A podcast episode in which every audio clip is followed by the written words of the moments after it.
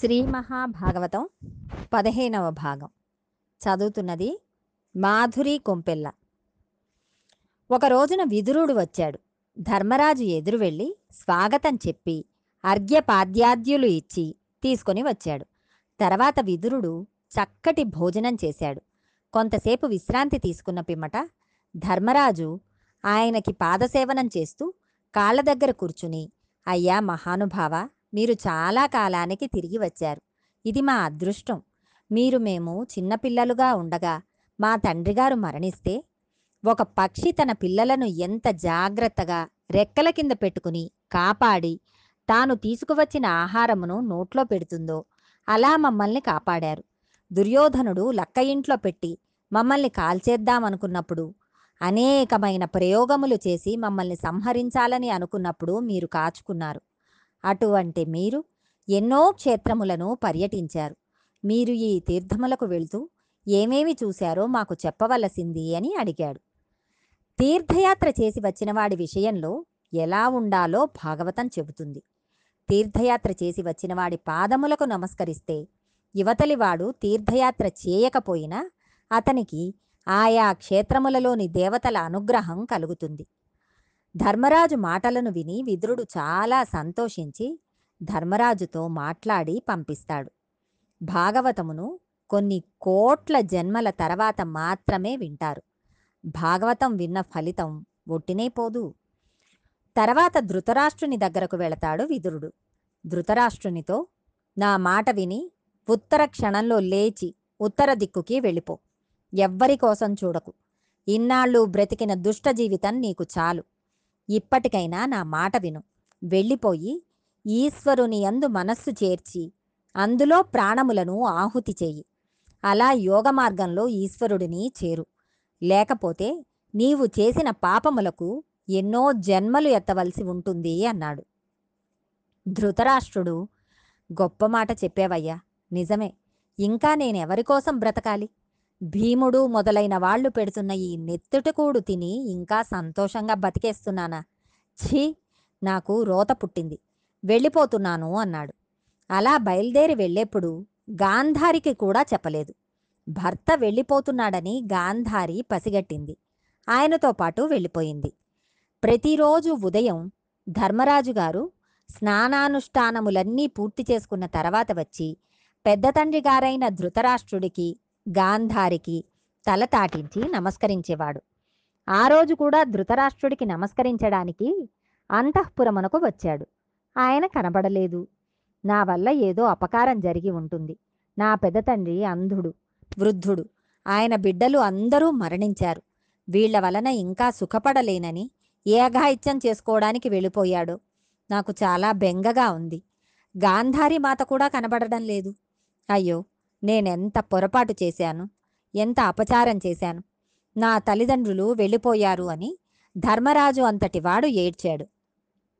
ఉత్తర దిక్కుకు వెళ్ళిపోయిన ధృతరాష్ట్రుని గురించి ధర్మరాజు ఏడుస్తుంటే విదురుడు వచ్చాడు. ధృతరాష్ట్రుడు ఎక్కడికి వెళ్ళాడో నీకేమైనా తెలుసా అని విదురుని అడిగాడు. తప్పో ఒప్పో విదురుడు మంచివాడని ధృతరాష్ట్రునికి తెలుసు. అందరూ పడుకున్నాక ధృతరాష్ట్రుడు విదురుడిని పిలిచి నాకు నిద్ర పట్టడం లేదు. ఏదైనా మంచి మాటలు చెప్పు అనేవాడు. అప్పుడు విదురుడు నీకు నిద్ర ఎందుకు పట్టడం లేదు? దొంగలకి నిద్ర పట్టదు. నీవు దొంగవి. నీ తమ్ముడి రాజ్యం నీ తమ్ముడి పిల్లల రాజ్యమును నీవు దొంగిలించాలని ఆలోచన చేస్తున్నావు అని తిట్టేవాడు. రాత్రి అన్నీ తిట్టేసిన తర్వాత వాటిని విని ధృతరాష్ట్రుడు నువ్వు బాగానే చెప్పావు. నిజమే నేను దొంగనే. ఏం చేస్తాను? నేను ఈ మోహంలోంచి బయటకి రాలేను అనేవాడు. కనీసం ఒక మంచి వ్యక్తి దగ్గర సత్సంగం చేసి తన తప్పును ఒప్పుకుని బుర్రకి పట్టినా లేకపోయినా మంచి మాటలు వినేవాడు. ఈ పుణ్యమునకు గాను విశ్వరూప సందర్శనంలో కృష్ణ పరమాత్మ ధృతరాష్ట్రునికి కళ్ళను ఇచ్చి దర్శనం చేయించాడు. జీవితంలో ఒక సత్పురుషుడితో సహవాసం ఎంత గొప్పదో చూడండి. అటువంటి ధృతరాష్ట్రుడు గాంధారి ఉత్తర దిక్కుకు వెళ్ళిపోతే విదురుడు ఎటు వెళ్ళిపోయాడో నాకు కూడా తెలియదు అని కన్నుల నీరు పెట్టుకున్నాడు. ఆ సమయానికి నారదుడు వచ్చాడు. నారదుడు ఎప్పుడు వచ్చినా జగత్ కళ్యాణమే. ఎందుకు ఏడుస్తున్నావు? అని ధర్మరాజుని అడిగాడు. పాపం మా పెదనాన్నగారికి కళ్ళు లేవు. ఉత్తర దిక్కుకి తపస్సుకి అని వెళ్ళిపోయారు. ఆయన ఏమి తింటారు? ఎవరు పెడతారు? అన్నాడు ధర్మరాజు. అప్పుడు నారదుడు ఈ పిచ్చి ప్రశ్నలు మానేయి. ఎవరు పెడతారని అంటావేమిటి? రెండు కళ్ళు ఉన్నదానిని నాలుగు కాళ్ళు ఉన్నది తినేస్తోంది. నాలుగు కాళ్ళు ఉన్నదానిని రెండు కాళ్ళు ఉన్నవాడు బాణం వేసి కొట్టి చంపి తినేస్తున్నాడు. సత్పురుషులను పోషించడానికి చెట్లు కాయలు కాసి పళ్ళు పండి అందవేమోనని కిందకు వంగి అందిస్తున్నాయి. కాయ కోసేశాక కొమ్మ పైకి వెళ్ళిపోతోంది. తనని నమ్ముకున్న వాడిని ఎలా పోషించాలో ఈశ్వరుడికి తెలుసు. మధ్యలో నీకు బెంగ ఎందుకు? అతను వెళ్ళవలసిన స్థితికి వెళ్ళాడు. మీ పెదనాన్న నడిచి ఉత్తర దిక్కున ఋషులు ఉంటే ఆశ్రమమును చేరుకున్నాడు అని చెప్పాడు. ధృతరాష్ట్రుడు విదురుడు అనిన మాటలకు చాలా వైరాగ్యమును పొందాడు. ఇవాల్టి నుండి మీ పెదనాన్న ఇంద్రియములన్నింటినీ వశం చేసుకుని అంతర్ముఖుడు అయిపోయి ప్రాణాయామం చేసి మనస్సును ఈశ్వరుడి దగ్గర పెట్టేసి శరీరమును శోషింపచేసి యోగాగ్నిని ప్రజ్వరిల్ల చేసి మూడు అగ్నిహోత్రములు ఏకకాలమునందు వెలిగితే అటువంటి యోగాగ్నియందు తన శరీరమును బూడిద చేసేస్తాడు. బ్రహ్మమునందు చేరిపోతాడు. యోగాగ్ని వెలిగిపోతూ ఉంటే గాంధారి గమనించి తన భర్త వెళ్ళిపోతున్నాడని ఆ యోగాగ్నిలోకి తాను కూడా ప్రవేశించి శరీరం వదిలిపెట్టి ఇద్దరూ బ్రహ్మమును చేరిపోతారు. కావున నువ్వు సంతోషించు అని చెప్పాడు. అర్జునుడు వెళ్ళి ఇప్పటికి ఏడు నెలలు అయింది. కృష్ణ భగవానుడిని చూసి వస్తానని చెప్పి బయలుదేరాడు. కానీ ఇప్పటికీ రాలేదు. ఎందుచేత రాలేదు? ద్వారకా నగరంలో ఏం జరిగింది? అని ఆశ్చర్యపోతూ విదురుడిని మీరు తీర్థయాత్రలు చేశారు. అనేక క్షేత్రములకు వెళ్ళారు. ద్వారకా నగరం ఎలా ఉంది? కృష్ణ భగవానుడు క్షేమమేనా అని అడిగాడు. కృష్ణుడు నిర్యాణం పొందేశాడని విదురునికి తెలుసు. కానీ కృష్ణ భగవానుడు నిర్యాణం చెందాడన్న అప్రీతికరమైన వార్త విదురుడు చెప్పలేదు. ఎందుచేత అంటే వాక్కుకి ఒక నియమం ఉంది. సత్యం బ్రూయాత్ ప్రియం బ్రూయాత్. న బ్రూయాత్ సత్యం అప్రియం. సత్యమైన అప్రియమైన మాట చెప్పకూడదు.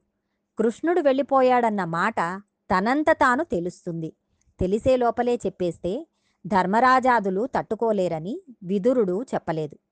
కానీ ధర్మరాజు నాకు కొన్ని దుర్నిమిత్తములు కనపడుతున్నాయి ఈ దుర్నిమిత్తములు చూస్తే అవతార పురుషుడై ధర్మమును నాలుగు పాదముల నడిపించి ఈ లోకమునంతటినీ తన భుజముల మీద పెట్టుకుని రాక్షస సంహారం చేయించిన మహానుభావుడైన కృష్ణుడు శరీరము విడిచిపెట్టి అవతారమును చాలించాడని నాకు అనిపిస్తోంది. అదే జరిగితే మేము కూడా వెళ్ళిపోయే రోజు దగ్గరికి వచ్చేసినట్లే. నాకు అనుమానంగా ఉంది అని బాధపడ్డాడు. ఇంతలో అర్జునుడు వచ్చాడు. ధర్మరాజు ముందుగా కుశలమడిగాడు. అప్పుడు అర్జునుడు అన్నయ్య మన నెచ్చెలి మన దైవం బంధువు మన సమస్తము అయిన కృష్ణుడు శరీరమును విడిచిపెట్టేశాడు. ఎంత ఆశ్చర్యమో తెలుసా? ముళ్ళు కాలిలో గుచ్చుకుంటే అడవిలో వెళుతున్నవాడు ఆ ముళ్ళు తీయడానికి వేరొక ముళ్ళును చేతితో పట్టుకుని చర్మమును ఉత్తరించి శరీరంలో ఉన్న ముళ్ళు తీసేసిన తర్వాత శరీరంలో గుచ్చుకున్న ముళ్ళు చేతిలో ఉన్న ముళ్ళు రెండు ముళ్ళను విసిరేసినట్లు శరీరంతో ఈ లోకములోనికి జీవితను పాడు చేసుకుంటున్న వ్యక్తులను ఉద్ధరించడానికి తాను శరీరముతో వచ్చి ముళ్ళును ముళ్ళుతో తీసినట్టు తాను లోకమునకు గీత చెప్పి నడవడి నేర్పి మనలను ఉద్ధరించి అని అంటూ ఆశ్చర్యం ఏమిటి అంటే కృష్ణ నిర్యాణం కాగానే గోపబాలురు ఒకరినొకరు కొట్టుకొని అందరూ మరణించారు. కృష్ణుని భార్యలను రక్షిద్దామని నేను గోపాలురతో యుద్ధం చేయవలసి వచ్చింది. గోపబాలురకు పశువులను తోలడం తప్ప యుద్ధం తెలియదే. అటువంటి వాళ్ళు కేవలం కడవతో నీళ్ళు పట్టుకుని వెళ్ళే ఒక అబలను ఓడించినంత తేలికగా గాంధీవం ఉన్న నన్ను ఓడించేశారు. నన్ను ఓడించి కృష్ణపత్నులను నా వద్ద నుండి అపహరించి పట్టుకుపోయారు. అయితే నాకొకటి అర్థం కాలేదు. ఈ గాంధీవమునే కదా నేను అప్పుడు పట్టుకున్నది? ఈ రథమునే కదా నేను అప్పుడు ఎక్కాను? ఎత్ర యోగీశ్వర కృష్ణో ఎత్ర పార్థో ధనుర్ధర తత్ర శ్రీర్విజయో భూతిర్ ధ్రువా నీతిర్మతిర్మమ ఏనాడు నీ జీవన రథంలోంచి కృష్ణుని తీసివేశావో ఆనాటి నుంచి నీకు ఓటమి ప్రారంభం.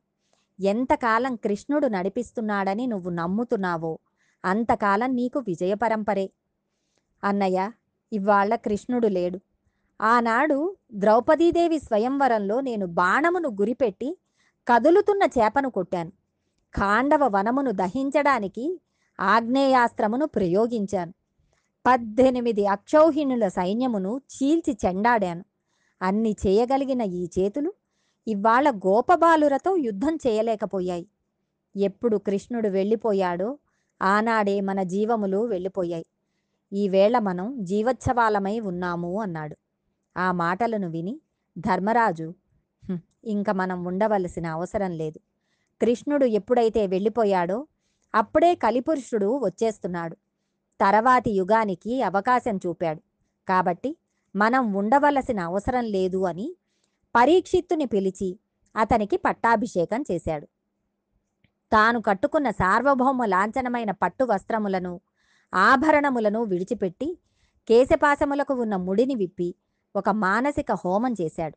అది పైకి చేయలేదు. ఇంద్రియములన్నింటినీ తీసుకువెళ్ళి మనస్సులో పెట్టాడు. మనస్సును తీసుకువెళ్ళి ప్రాణవాయువునందు పెట్టాడు. ప్రాణవాయువును తీసుకువెళ్ళి అపానమనబడే మృత్యువాయువునందు పెట్టాడు. అపానమును తీసుకువెళ్ళి మృత్యుస్థానమైన శరీరమునందు పెట్టాడు. ఈ విధంగా ఇప్పుడు శరీరం పడిపోవడానికి కావలసిన స్థితిని తీసుకువచ్చేశాడు.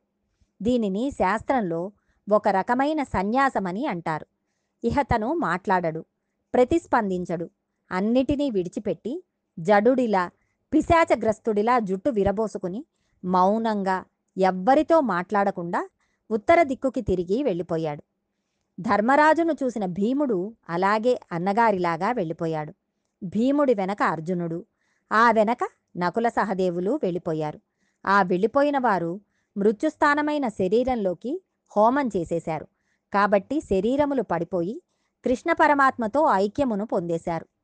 ఇది తెలుసుకున్న ద్రౌపదీదేవి తన భర్తలు వెళ్ళిపోయిన తర్వాత ఇంక తను ఉండకూడదని తాను కూడా ఉత్తర దిక్కుగా ప్రయాణం చేసి ఆవిడ కూడా శరీరమును విడిచిపెట్టేసింది. విదురుడు ధృతరాష్ట్రునితో మాట్లాడిన మాటలను ధర్మరాజు మిగిలిన పాండవులు ఉత్తరాభిముఖులైన ఘట్టాన్ని ఎవరు విన్నారో జీవితంలో ఎవరు చదివారో అటువంటి వారికి నిర్హేతుక కృపగా కృష్ణ పరమాత్మ తన పాదార విందములయందు భక్తి కృప చేస్తాడు అని పోతనగారు అభయమిచ్చారు. ఆ ఘట్టం అంత మహోత్కృష్టమైన ఘట్టం. భగవదానుగ్రహంతో మరికొంత భాగం రేపు తెలుసుకుందాం.